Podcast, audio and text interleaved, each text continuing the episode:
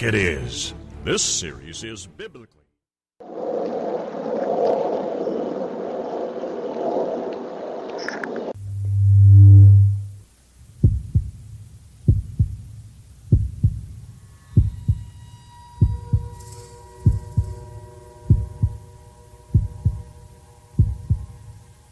Come with us on a journey into the unknown, the unexplained, and the unbelievable.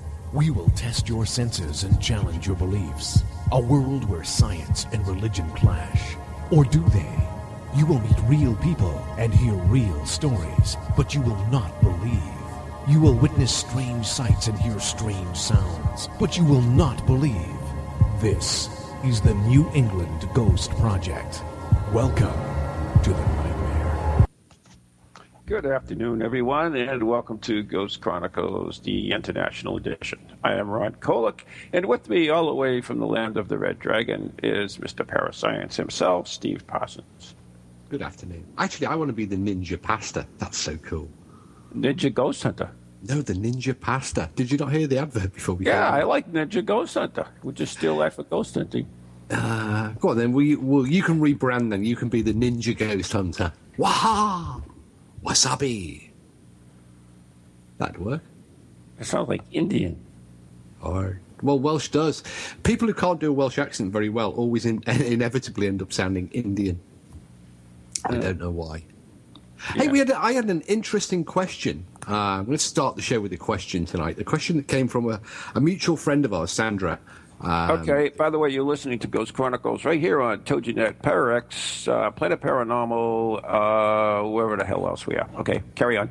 Well, good night and thanks for listening. she she uh, she sent me a message on Facebook and a very interesting question. Um, and it was and it relates to the age of people who go ghost hunting. She she asked me, you know, is there a sort of an an age, uh, an upper, particularly an upper age limit?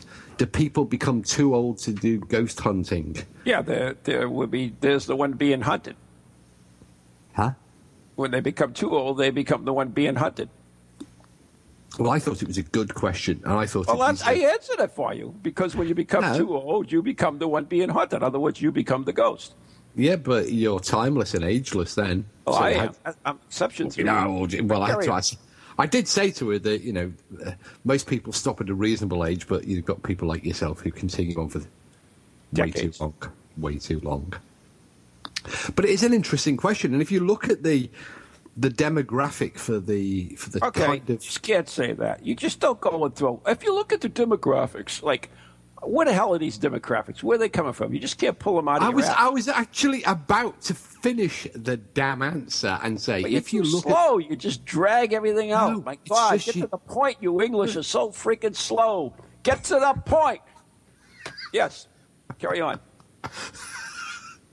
The demographic, i.e., the target ma- target market audience for paranormal programming, is specifically 25 to 45 years of age and predominantly female. That's the that's the market that they aim the shows at. Now, that doesn't necessarily relate Where did that to. come from? You didn't give any answer. It does. It does. That comes from the media researchers who who sell the advertising on the programs. So once again, you're just throwing out. who sell the advertising. They they are the one. That's the what. That's the market that the adverts are, and therefore the programs are pitched at. Stop and they content- know because they are experts. Well, they they have to get it right most of the time because Trust the me. revenue the revenue for the programming depend and the channel depends on them getting it more or less right. Anyway, This is Oh, true, but well, well, in that case, let me finish the damn answer. okay, fine. Now, that ne- doesn't necessarily equate to um, who goes ghost hunting until you actually look uh, at your own experience of who goes ghost hunting. Now, obviously, under 18s are generally excluded by the event organisers or by the hosts or by the locations themselves. There are not that many 18 to 25 year olds, and there are not that many in the over 45 category.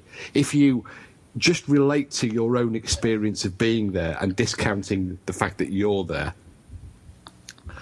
And so, therefore, the the uh, the actual bulk of the people going ghost hunting is indeed between approximately, or sort of a bell curve, uh, f- centered on that 25 to 45 year old age group.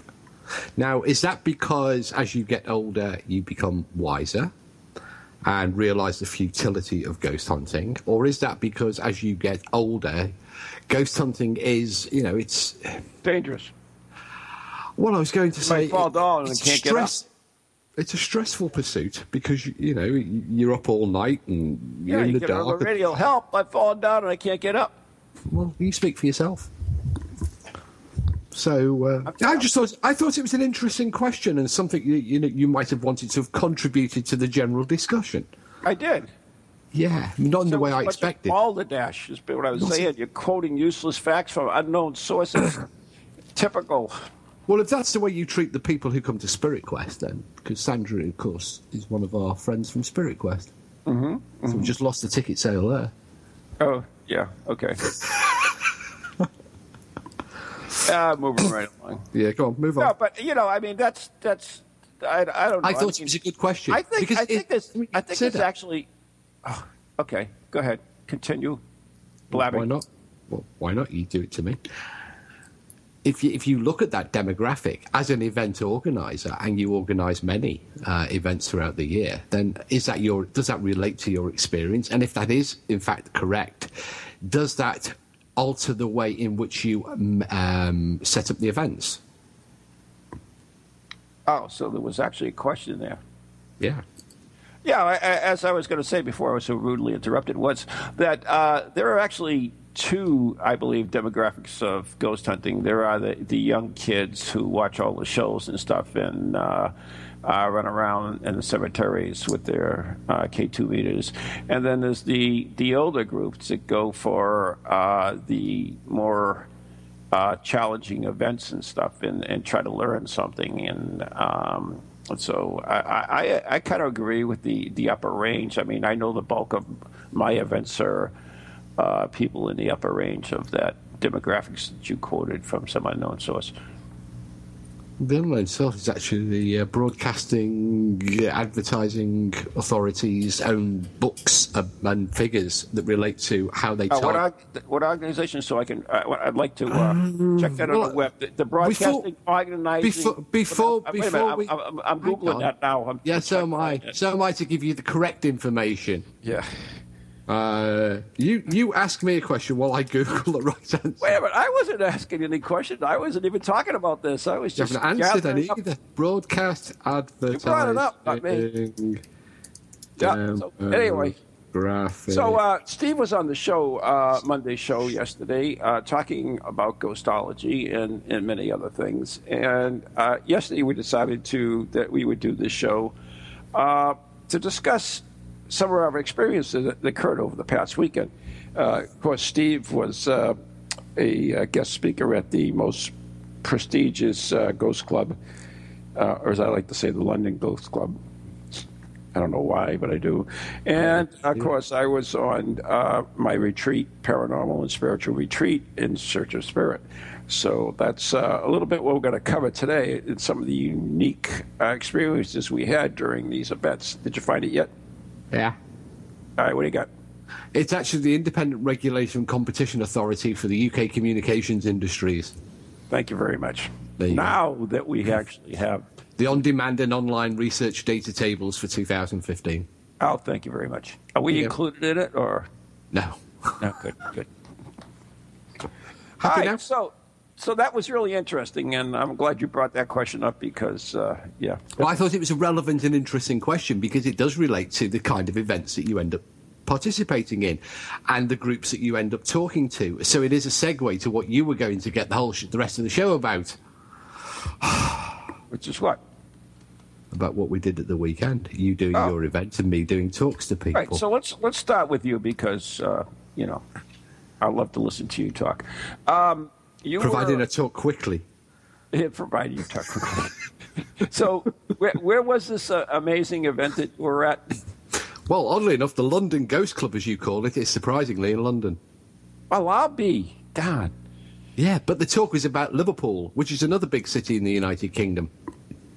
Ah, And about- I- and- and I heard specifically- I, I heard there's like um, the, these uh, this music came from there years ago. I heard. Yeah. You know, that was before my time. But uh, No. anyway, You don't remember so, the Beatles? the who? No, not the Who. The Beatles. I stepped on it once. The Beatles are from the Who are from London. Yeah, but the Beatles are from Liverpool, correct? Correct, correct. Anyway, the Ghost Club in May are coming to um, Liverpool to spend a weekend, and they're going to explore the city and look at the sights and do some tours. And they've asked myself and they've asked Ann Winsper, my co-conspirator and colleague in Parascience, to kind of co-host and take them around our, our home city and show them some of the the haunted sites.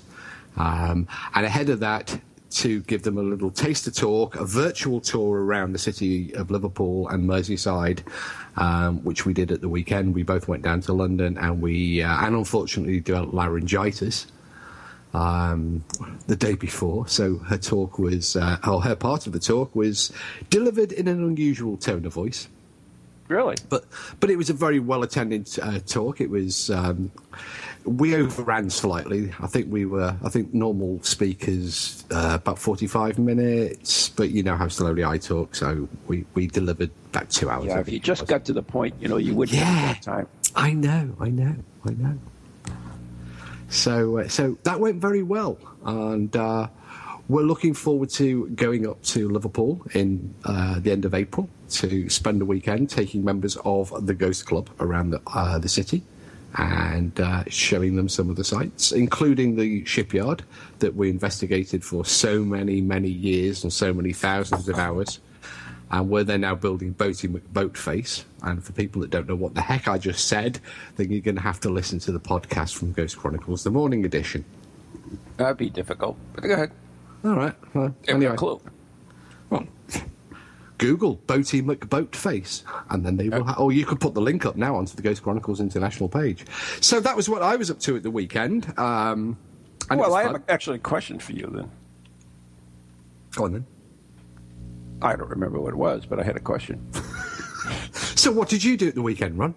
Well, no, I, I, I'm going back to this. Uh, what what was your talk on? Was it on your? Uh, it was. It was a. It was specifically virtu- on investigating, or No, uh, no, no. As I as I did say, uh, I might have said it too quickly for you this time around, though. But it Oh. was a it was a virtual tour, follow it uh, uh, tracing the route that we will actually be taking in April.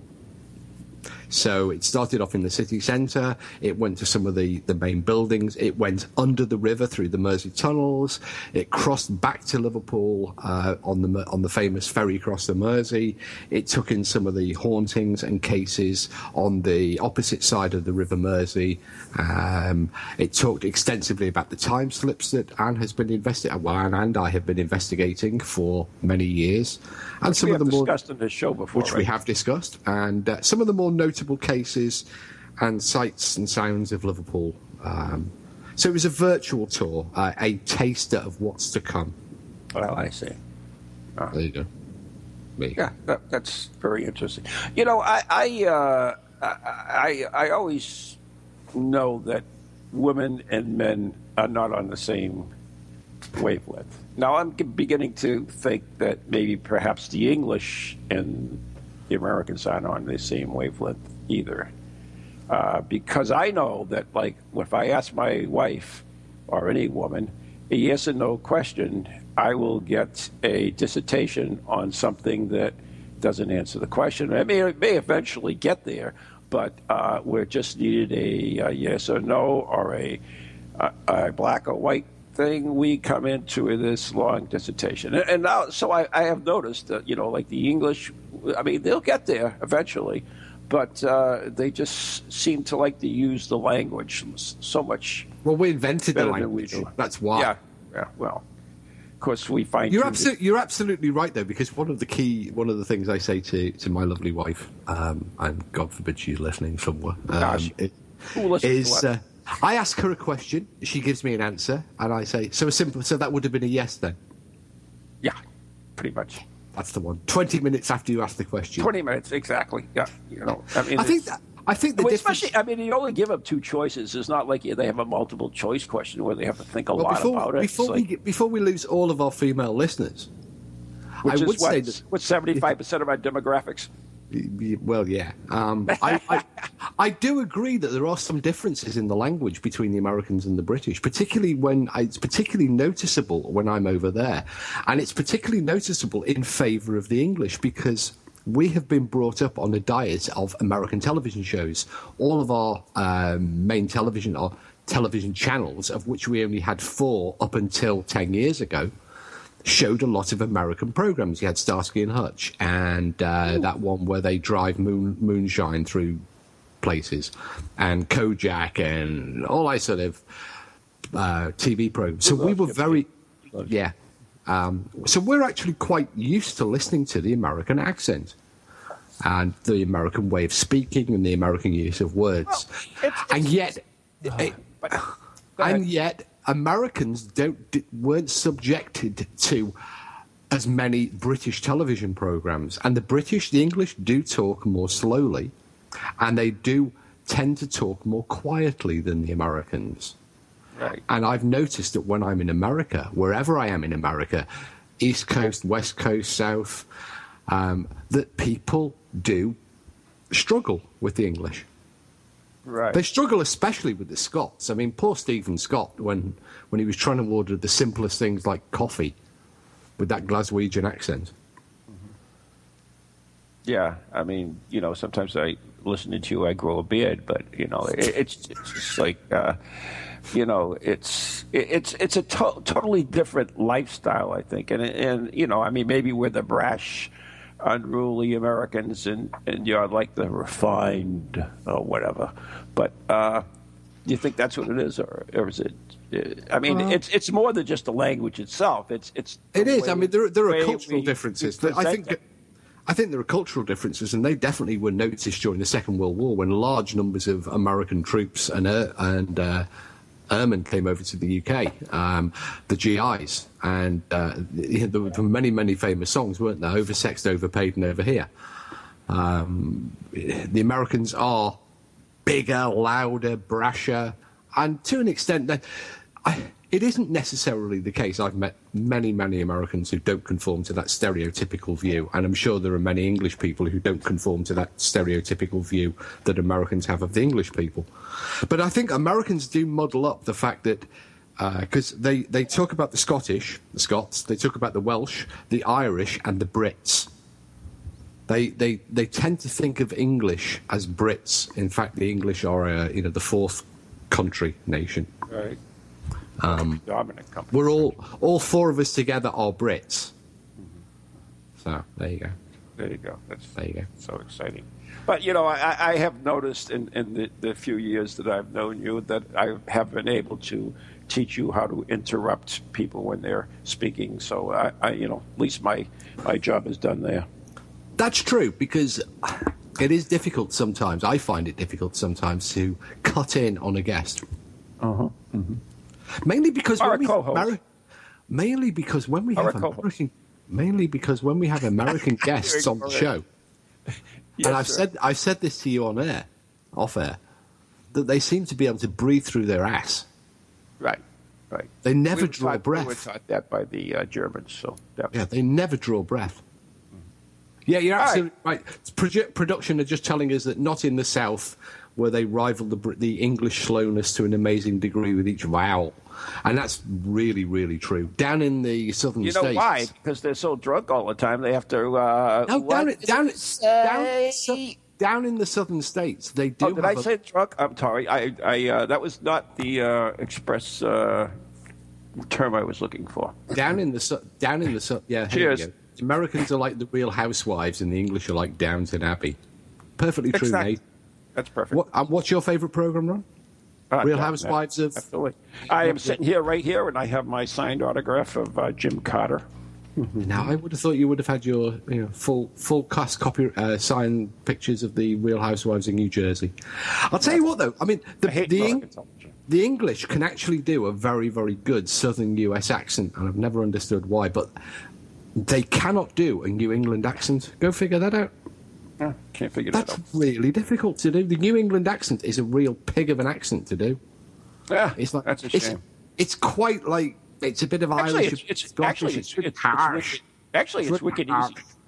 No, it's not. Go on, then teach took me. it easy. You just have to, you know. Well, you do. You, you, go on. Come on. Well, you were doing it from birth. So, anyways, we have to talk about real stuff, which is uh, what I did this past weekend. What did you do this weekend, Ron? Oh, yes, I went in search of spirit. Did you find any? Yeah, it- it was it was a unique thing. What we did it was a paranormal retreat, para, spiritual and paranormal retreat called In Search of Spirit.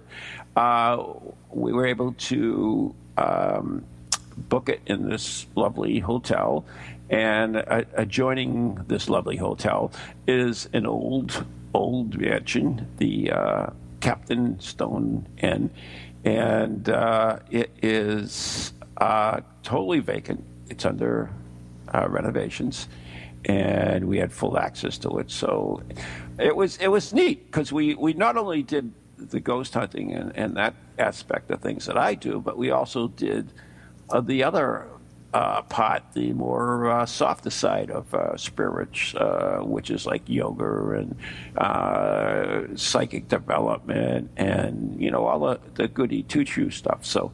Um, yeah, so it was a great combination. And Oh, that's it. So we got to eat all our meals. was, there, was there lots of healing? Yeah, I saw the pictures of them. Was there lots of healing energy? Uh, I don't think so because I'm no, still I don't think so because yeah, every time you go, can you go on a healing? How do you go on a healing retreat weekend and come back sicker than when you left? It wasn't a healing; it was a spiritual and That's all. That's all healing. paranormal in search of spirit. It had nothing to do with healing. We we didn't do any healing there. Really? Uh, No. what were you retreating from? Evidently, evidently, we didn't do any because I'm, I'm still ill. Um, Do you know, it's ki- kind of like all those people that have all these crystals. You know, this amethyst brings you wealth, and citrine, yeah, blah blah blah blah blah. well, he did. the guy who sold the tissues got Yeah, rich. I mean, the, uh, but you know, I know people have got like shelves and shelves of this crap, and I have some. Thank you very Yeah. much. Appreciate that. clearly doesn't work, does it? Oh, it depends on what you consider I- working. Well, I was once told if you carry a small piece of citrine in your pocketbook or uh, wallet, that you will never be short in money. Yes. Well, Yeah. Anyway, Hey. bullshit. Uh, would you say? uh, but anyway, back to the paranormal because well, you're gonna have to speak up. You're gonna have to speak like an American now because we're an break Jew. No, we're not a break yet. No, I said we got one Jew. So anything you say, you're gonna have to speak it like an American. Oh, which means it's really fast. If I start a Oh, sentence, I have we'll plenty be of on time to speak because after the break, I, you know, I have my. Uh, What? oh, we're not broadcasting over at ParaX, by the way, guys, in the uh, TogiNet chat room. Just thought I'd let Oh, that reminds me. Uh, speaking of radio stations, uh, to all the listeners uh, on the podcast and or lo- the live streams or iTunes for Ghost Chronicles International, which is being broadcast to you by Toginet, Not Para X, and several others, we're going to start a crowdfunding for a new speaker for the produ- for the producers down at Toginet because uh, poor Lisa and Ben, their speaker is held together with tape. Yeah, but that's believe that's normal tape? for Americans. We do that. tape. No, we're going to crowdfund. So send your donations uh, to the Reverend Ronald J. Kolek. No, ninja. I'll go with the Ninja Pasta. That sounds like some sort of Italian dish, doesn't it? Dead air, dead air. Okay, no. So uh, hopefully they'll get ParaX up and running because so they were complaining. The. New England accent is Cockney-ish. It is not. Nathan's just said in uh, the chat room that the New What the England hell does he know? He's from freaking Rhode Cockney. Of course, like, if you're at Cockney, you talk like that and you say, "All right, governor, that's chipper." So, anyways, uh, at this retreat, which was interesting, uh, is I introduced them to a different side of, uh, you know, spirit, uh, in search of spirit, because, you, know, I mean, we're talking about mediums who do galleries, and they're talking about people who just passed over everything. You know, they're more specific to people rather than just random spirits that are like hanging around.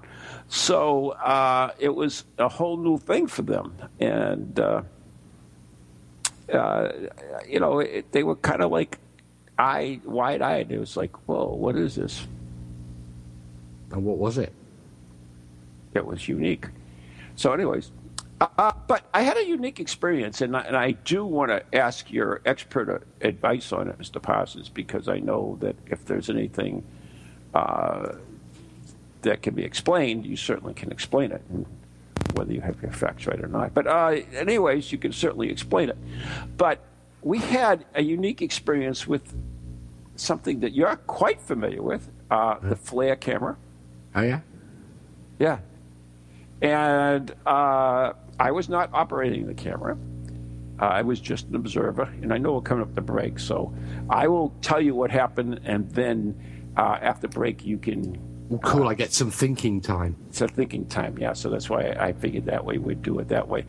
So we were in this uh, room, and uh, we were. Uh, the, the, gentleman who had the FLIR camera was uh, pointed it at at the a cabinet, a cabinet by the end of the room, and there was a strip there which you could see was uh, a reflective metal strip of, of some sort, and that showed up, of course. But then on the other side, uh, to the right of it, this uh, signature appeared, and uh, it moved, uh, and uh, so we we tried to explain it. We sent, of course, the medium in to explain it, of course right? Because we want to know what it is. And uh, the medium went and started uh, talking to this uh, anomaly. And uh, all of a sudden she said, Oh, there's two of them there now. And guess what? A second appeared. Ooh. Yeah. And uh, they, anyways, carried on this conversation with these two anomalies that had showed up on the FLIR. And eventually, of course, we ended it and, and left. Uh, but afterwards, uh, after everybody else had gone to bed, uh, the two Browns, which you know, Doug and yeah. uh, Sue, and Patty O'Brien, one of my uh, teachers, uh, one of my students from my paranormal CSI, and someone else went back, and we tried to replicate it. And oh, shucks, we're coming up to the break. So you're going to have to hear what happened when we come back. So you are listening, and of course Steve's explanation. Uh, you are listening to Ghost Chronicles uh, International right here on TogiNet, ParaX, Planet Paranormal, uh, wherever the hell we are. And we'll be right back after the following messages.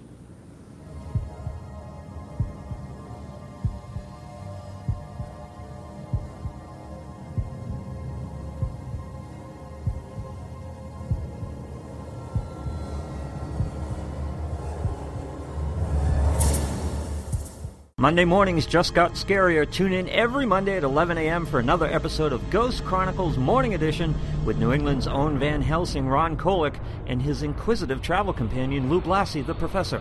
Hey, that's me. Each week we'll delve into the realm of the supernatural where all that is is not what it appears to be. With remarkable guests, spirited conversation, and the occasional voice of the deceased, we'll bring you a whole new meaning to the term dead air. Ghost Chronicles, Mondays at 11 on Eagle Radio 1110. Welcome to TogiNet, radio with a cutting edge. Feel the need to do some soul searching or make some changes in your life to create a more positive future? Then Circles of Wisdom is just the place for you. Circles of Wisdom is a metaphysical bookstore and more, located on Route 28 in downtown Andover, Massachusetts. We carry a large selection of books and music, crystals and gemstones, jewelry and gifts, sage, aromatherapy, and so much more all in a relaxing and welcoming atmosphere. We offer classes on a variety of topics like yoga, Reiki, psychic development, alternative healing, and personal transformation. For guidance on this journey we call life, get a reading from one of our many readers at Circles of Wisdom, 90 Main Street in downtown Andover, right next to Bertucci's. Call us at 978-474-8010 or check us out on the web at www.circlesofwisdom.com. Lots to see and do in a feel-good place an oasis in this hectic world.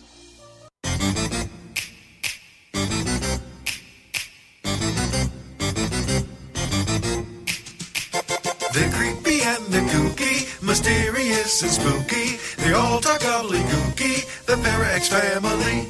The shows are paranormal, not stuffy but informal. The topics are abnormal. The Parax family. They're strange, deranged, unrestrained. So grab your favorite brew. It's time to rendezvous as we give awards to the ParaX family. Hi, I'm Ron Kolek from the New England Ghost Project, And I'm Gail Lax from Windsoul Studio Yoga and Healing. and we'd like to invite you to a very special event that we're running March 18th through the 20th. At the historic Daniel Inn in Brunswick, Maine. This is a weekend retreat, Gail, right? It is. It's going to be fantastic. And it's going to be all about ghost hunting. And connecting with spirit. Ooh, that sounds fun. And we're going to try new things that have never been done before. And we'll be investigating one of the most historic houses in Brunswick. And your weekend will include some great workshops in energy, all of our paranormal investigation, some wonderful food, and a group mediumship reading as well. And a red light seance, too, right? Yes. And you never know who will come through in a red light seance. You never know. And uh, if people are interested in getting tickets for this, how could they do that, Gail? Oh, they can go to our website at www.windsoulstudio.com and go to our events page, and you can put your deposit down and reserve your space for this amazing retreat. So don't delay on this rare opportunity to spend a weekend with Gail and me as we go in search, of, spirit. Except you're not, aren't are you? Unless we've just had a time slip because that event was It's last weekend. weekend. No, it's next weekend. Huh? No, just remember, we're, we're at daylight savings time. You don't save a week. Anyway, welcome back to part two of Ghost Chronicles International, the international edition, with your host Ron Van H, and over Yes. here in West Wales, me. And we're broadcasting live. Are we live on ParaX? Have they fixed that now? But we're on Yeah, Talking it's anyway. They- they fixed it. um, Yeah, cool. We're on ParaX. We're on Net. Luckily, they didn't hear the first crappy half of the show, so. That wasn't crappy. We're we're in the groove now. And we're going to be crowdfunding to get TogiNet a new speaker for the studio so that Ben and Lisa don't have to share one earpiece of the I think headphones. they should get them a bar in the studio. They've got the headphone in like bent backwards and what you know, like, a little nice little up bar. close and personal. It's like up close and personal sharing headphones. I mean, how hygienic is that? It's the 21st century America. Come on. Anyways, moving right along, I Yeah, was just about so to cameras. to you Yeah. what happened. So You went uh, I back. We we uh, we were at well, we did our ghost hunt with the group. Uh, we got these an- anomalies. That all showed that, up. but you- went Yeah, back. yeah. Well, this is remember Talk quickly, you're Par- an American. ParaX was not here prior to it, so I have to recuperate. Oh, God. so Welcome the to Ghost weekend, Chronicles International. Tonight on the on the show we have we're going to do the whole first half then for ParaX. Or are you just going to tell me what happened? So, anyways, as I was saying, uh, this past weekend I did a ghost hunt, and uh, we were in a room with a group, and we uh, had the thermal imager. I was not using it, somebody else was, and these two anomalies showed up in, in uh, the uh, far part of the room. We sent the medium in, of course, because I didn't want to risk my life, and. They started talking to the, the medium, I mean, to the anomalies, and they said, all of a sudden, the medium said, Oh, there's two. And guess what? Two of them showed up at the same time. So, anyways, uh, that went on for quite a while, and then eventually we left. But after everybody else had gone to bed, uh, the two Browns, uh, which you and I know, uh, Patty, my student, and another person went back with the thermal imager to, to try to reproduce it. Uh, we had the same strip that was there originally uh, that showed up, and then uh, we couldn't get anything to else to show up except one time we said, "Okay, Doug, uh, why don't you wave your hand by it?" So he waved his hand, and it showed up, and then it disappeared. But um, that being said, we tried that several other times and nothing ever happened. And we could never reproduce it. So, Steve, what do we have here? Is this paranormal? Well, strange sense of deja vu. I'm sure I've heard that story, most of it before. But anyway, no, it's not paranormal, is it? Because we don't know what the paranormal is, so we can't say whether it's paranormal or Aha. not. It's unusual for sure, uh, but the most obvious and likely candidates Yes, for yes. explanations have to be ruled out. And so I have to ask, uh, which mo- uh, was the th- was the FLIR camera uh, calibration before and after s- checked? Was the batteries on the thermal camera operating at their full capacity? Was the thermal camera's emissivity set correctly?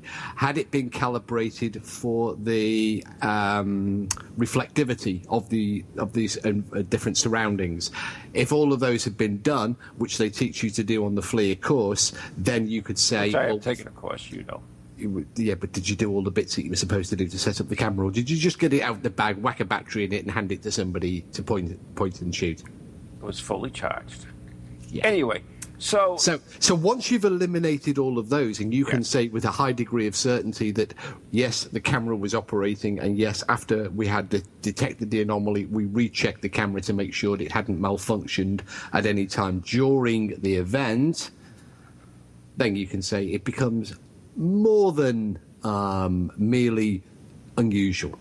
yeah, so it was pretty unusual, and um, No, What was- you can't even was- say that because you didn't do all of those checks, did you? you don't No. know that. I didn't answer your question. So, I, I do again, know. I do know by the fact that as a psychologist, assumed using as psych- usual, yeah, using usual, psychology- only Steve using psychology- can, can uh, only Steve Parsons can go to China.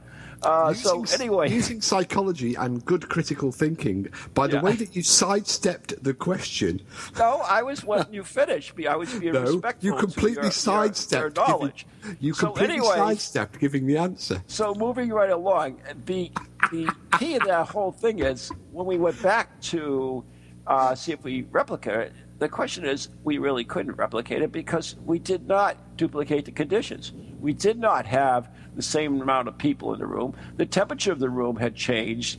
There were also uh, other factors that were not uh, totally duplicated. So it, it you couldn't replicate it be, unless you had all that same uh, data. So it, it was rather a moot, moot point, and to You're try dead right.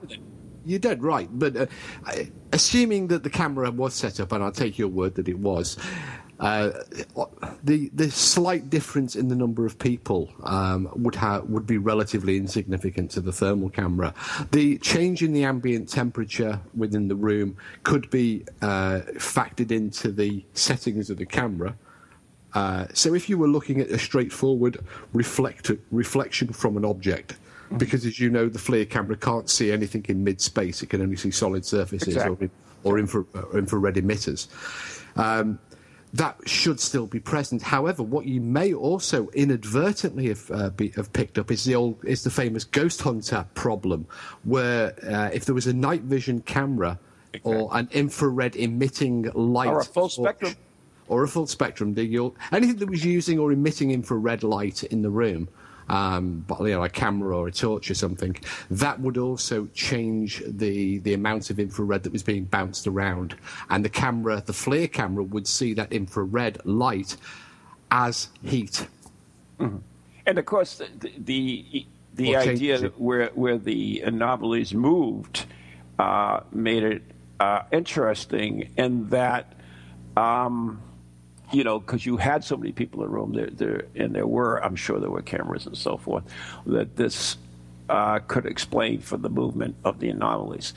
But the interesting thing about it, uh, and there are lots of interesting things about this, none of it provable or, or clear evidence or anything, but just interesting things, is that the medium, uh, it, which at one point uh, said that these two anomalies were actually uh, women that, uh, well, like young ladies, I should say, and that they were kind of like whispering at each other. And as she said that, the two anomalies went together as they like, you know, were whispering in the air and then separated as you did. So uh, it was it was interesting, and that, and that's why we do this is because it is interesting. You're, you're a, po- like you're, to a, po- you're yeah, well, you're, you're you're you're probably overcomplicating what was taking place, and you're reading into something that may, may No, no, no. I'm just telling you what happened. Yeah, I'm yeah, not- yeah, yeah, I'm yeah. not No, overreading anything. I'm just telling you what happened. I'm using I'm using the ex- I'm using the example sort of held over from yesterday's Ghost Chronicles Morning Edition, where we Uh-huh. talked about the human element and our desire to Im- im- impose order. Um, and our, our reasoning onto situations. Oh, yeah. I agree with The there, were, there were two things taking place which were visible on a screen. Uh, the medium may coincidentally have started talking about two, or may picked up on the fact that somebody had mentioned quietly that there were two objects on screen. Oh no, no, no, no, no, no, no. I'm just two- saying. there were not two until the medium Okay. mentioned it. Okay. Yeah. Uh, the, but then, I, I'm telling you just what happened. I'm not. No, that's that's fine. That's perfectly fine. That's perfectly fine. Um, but then there is this like, oh wow, there's two, and the medium said there's two, so therefore there must be a link between what the medium said and what you're seeing on the screen. Now there may not have been a link. It may have been an entirely coincidental. And it may be the fact that somebody had just moved. If, if you were talking before about the, the, the thermal reflection of the people within the room, then it, you know, don't read it too much into coincidence. Interesting is is about as far as I would I would go, and it's what you used and what I believe you used perfectly correctly. It's it's interesting. Um, And, it- and that's why people not- go on these things because yeah, but a lot of groups, if we if we then take that to you know extrapolate it out, a lot of groups would then make a huge big deal about that and then claim that was uh, objective proof of an interaction. You know that the medium had said that there was two, and that was confirmed and proved by the evidence of the thermal camera. You know, there, that that is a very very common claim that's made by paranormal groups, isn't it? I, you know that they, they make this association between two disconnected events. see, Steve. What I, as far as myself, uh, You didn't. I'm saying a lot of No, groups. no, no. As far as myself, what I like to do if if I do a paranormal uh, event like this and everything else, I like to be the storyteller. I like to tell you what happened there as as what I could see. You know, and that is what I'm saying. Uh, you know, I don't read stuff into it. In other words, I didn't say, okay, uh, the medium was thinking there were two people there. She said there were two people, and that was it. So, and there were two anomalies. So I, I, I'm just reporting what transpired, and that is. But, but uh, inevitably, I, this is this is no reflection. I, I agree with, totally 100 percent Yeah. with you that many, many people would take this and say, "Well, see, there's absolute proof that," yeah. and I'm not willing to to you know drink that Kool Aid yet. Um, it's it's you know it's to me my job is to report what went on, and that's exactly what I did. Well, I was going to say it's no reflection on you, um, but inevitably, when when you, you or I act in the role of storyteller, or we come on the show, or we have a guest that comes on the show and recounts a series of events, uh, and research by psychologists has borne this out many many times, that hours, minutes, hours, days afterwards, the story is not the same as uh, it originally uh, took place, and that every that we do our own interpretation of the events when we re- recount the the story to somebody else. Whilst we think and we are entirely honest in in our desire to put across and convey the experience to somebody who wasn't there. So, in your case, telling me and telling the listeners, you're you're choosing words. You are choosing uh, the way that you are describing the events. Um, so you are selectively It's seen through me, so Exactly. that's So what you- you will get. so you are selective. Uh, we all do it. Every single person uh, selectively interprets the way that they describe uh, an experience to somebody who wasn't present, and that's one of the great dilemmas when you deal with evidence, when you're dealing with witness testimony, that is that you are dealing with somebody's interpretation of what they believe to be, and I, I emphasize the word what they believe to be true, to what they're describing to you Or is what they disbelieve to be true. well, what what you're dealing with is somebody's genuine belief that then, in, unless they're making up a you know outright making up a story and spinning you a line, then what you're dealing with is a testimony of somebody, and it is a genuine testimony, but it may not be entirely an accurate testimony. If you compare, and there have been uh, many many times when it's happened where we've had the testimony of an investigator, somebody who I trust and somebody who I knew was providing me with good information. But when you compare with what they say to what a camera is recording, you will see a very clear difference sometimes. Exactly. And that's just the way that the mind's eye Exactly. view, views its reality. Mm-hmm. and you and I have talked about this many times, is that, uh, you know, you believe that mediums believe what they tell you if they're not crooked or anything. Let's, let's not go down that road, mm-hmm. right? Yeah, absolutely. Uh, of the witness, you believe that the Totally, witness believes totally. what they saw. Totally. So that's, I mean, that's what we have. And the other thing is, if, if you look at the other end of the scale, for instance, like a parapsychologist that, that looks at this, and they will, even though they have not witnessed the situation, is that they impose their views upon the situation. and they arrogantly dismiss people's opinions and people's Exactly. testimony as uh, fantasy, as hoax, as hallucination, as downright lies, more and damn lies.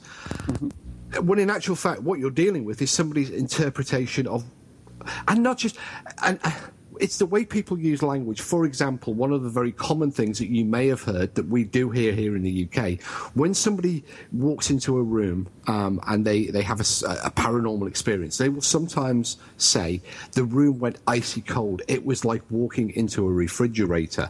Now, in reality, not very many people have ever walked into a, refri- a refrigerator. Mine's And not yet- big. And yet they use that description because what they're trying to convey is the profound nature of the experience and the impact of the experience it had on them by using words that that possibly exaggerate the experience. Mm-hmm. You know, I I was sc- so scared I shit myself. When in fact, when in actual fact, What's your language today, Steve? well, it's it's it's very very commonly heard on the media programs, and it's ve- it's a very it's a very common expression. God, I have corrupted you. it is a very common expression, and Well, yet, see, how many the- people have you the, ever uh, met? You get How- the uh, TogiNet uh, censor um, attack. yeah, yeah, yeah. But how many people in reality have you ever met that did defecate through fear on a ghost investigation? Or when confronted by something paranormal. It never happens in reality. And yet, we use these languages and these cho- we choose our words in order to convey uh, the, the situation that we experience. Exactly. So I, I actually I have a question too, and this is a little bit uh, it's it's a little bit off the subject of what happened transpired this weekend, but I it kind of fits into discussion in and we're talking about observation and so forth. Uh, we, you know. We have. I have an EVP that Ann Carrigan uh, took or captured. I, I believe Michael Markowitz captured it in an investigation they were doing. They have a, a conversation. It's just going on, and all of a sudden is a loud bang like a gunshot. Uh, and so they, they actually call it a gunshot. And but no one reacts, and the conversation continues. Right? Mm-hmm. Okay, so we have that that is on a device that has been recorded. Okay, so So it's a real event. yes and no. So uh, yes, it's recorded. okay, so here uh, we were uh, down in Gettysburg at the uh, Engine House uh, with Mark Nesbitt, and uh, we were doing an interview. Uh, I was doing an interview with the um, the manager of the place, and this was on video. Uh, during the interview, there was an extremely loud bang. So bang that you could see us in the inter- interview reacting to it and, and run towards the bang, and yet it was never recorded. So here's, here's another one we have that, okay, here's an event that was all heard, yet not recorded. And then what- here was a event that was recorded but not heard. Mm-hmm. So what's, what's your thoughts on, on those? Well, one of the one of the the key issues with recording sound is the record the sound recorder, the device. Right, because I, you know, be honest with you, I, I respect you as far as your sound Yeah. recording ability. Um, you did write a book on. on Well, this sound this is actually paracoustics. this is actually covered in paracoustics. This, this Yeah, very good. Thank you, sir. This particular difficulty because you're entirely reliant on a mechanical device uh, that doesn't that doesn't hear sound the same way as a human does. It doesn't perceive sound. If you record a conversation in a in a in the middle of a uh, a pub. Um, and you try and separate out the voices, it's very, very difficult to make out a conversation. And yet you could sit opposite somebody in the same pub and have no difficulty at all because you're using more than just your ears. You're using your eyes and other senses in order to be able to interpret what they're saying. However, uh, in, in paracoustics, we actually refer to an incident that took place during a parascience investigation many, many, many years ago, where when we played back a recording, it sounded like the four horsemen of the, of the apocalypse galloping oh, oh. down a wooden staircase. There was this really loud series of bangs and knocks uh, on a staircase because that's where the recorder was. Passing the recorder, it sounded very, very convincing for some very heavy footsteps on the stairs. And yet there was a team of two at the top, there was a team of two at the bottom, and they didn't notice anything untoward. They didn't document anything at all. So we presume that they didn't hear hear, uh, hear the event when we looked back at one of the locked off the static camera uh, video footage of that particular time frame, what we observed is that the team at the top dropped a wooden pencil which bounced down the entire length of the staircase. Um, they thought it was so quiet and such an insignificant event that neither pair of uh, neither of the four people involved documented it. But because of the way that the recorder on that occasion was resting on the hard wooden stair surface Mm-hmm. and picking up sound through its casing, it sounded very, very you know loud to the recorder and insignificantly not so to the people.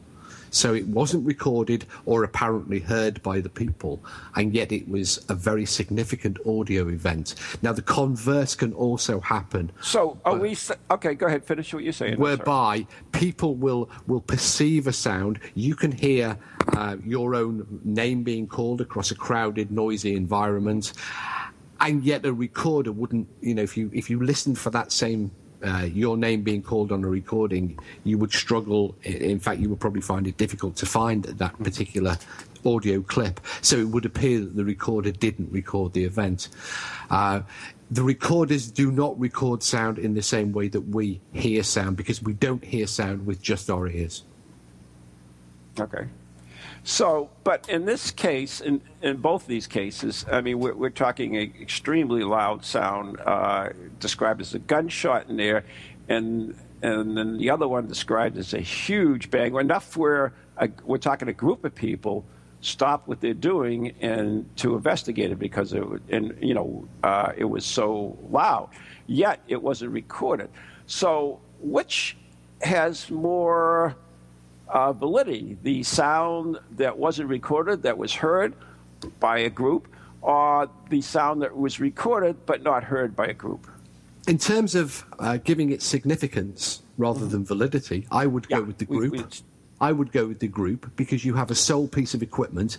Now, it may just have been that the sound event may just have been outside the acoustic range of the microphone, or it may be that in, in a, the way that if it was a digital recorder, it may have been doing something um, by way of compressing a previous recording uh, because they don't write it continually like an like a tape recorder does. It writes it in chunks of data, and there can be periods of when it's doing other things. You can see the red light on some recorders flashing.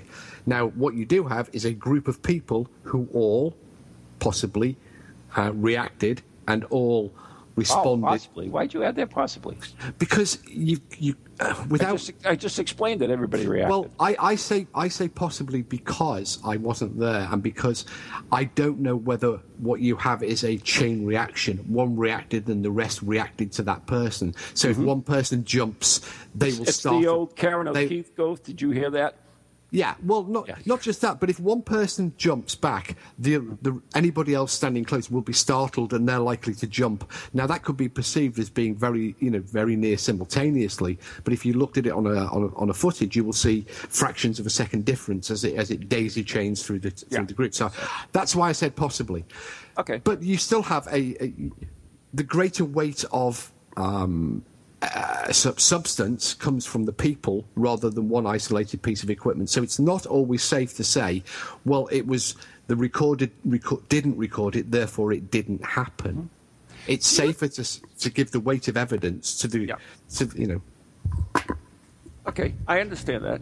Yeah. And, and I, I, I agree with you. Um, but do you think that this is uh, we're going back to when I first started telling you the story about the uh, thermal imager and how I uh, retold the story.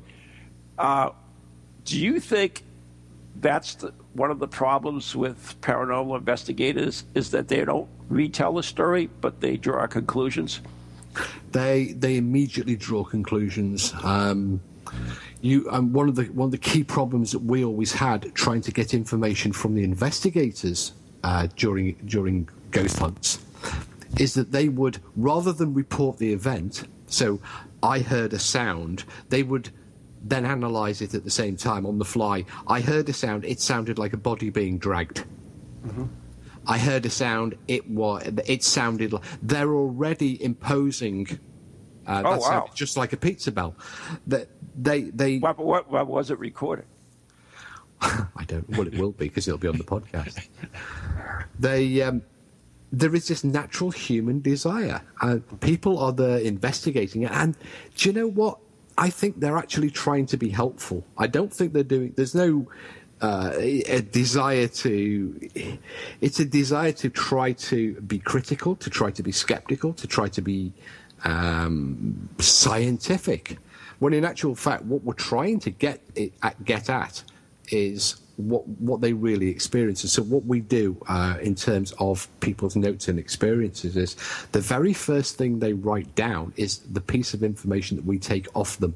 We never ever allow people to go back in a corner during the break um, and rewrite their notes because they might say, "Oh, my handwriting's really difficult to read." Which is because what we did at the, did at the event, Steve. Is is that uh, when we did the event, we came back and immediately we placed our our uh, whatever our thoughts or whatever recordings on the whiteboard, so that we began to, well, you know, the problem with yeah, the problem with that also, unfortunately, Oh, I understand that totally. Yeah, I know yeah. So say. I mean, you can guess where I'm going because as soon as somebody sees what's written on the whiteboard, what we do is they they've got a notebook and uh, they write down something, but sometimes they'll come up and they'll go, "Oh, um." Can I rewrite that because my handwriting was really crap, or um, or I want to say add, add extra bits? And we say no, you're not allowed to, because you will then change the language. You will start editing your experience and the way you are telling your experience. What we're trying to do is to get as close as we can to the original experience. Now we can't because you know we are dealing with their written notes and their experience. Well, we got about 15 seconds, so we got to say goodbye, unfortunately. yeah. Uh, anyway, Steve, uh, it's uh, been uh, yeah great.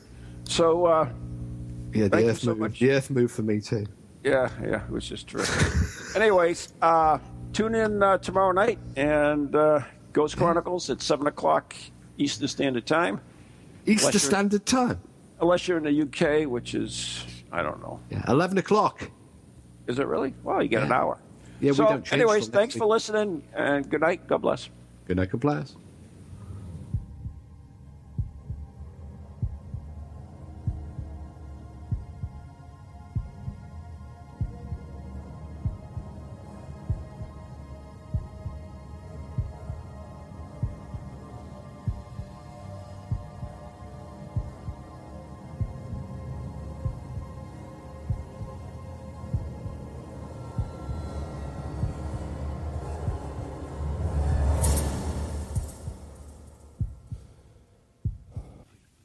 goalies to ghosties, long leggedy beasties, and things that go bump in the night. Deliver us, good Lord.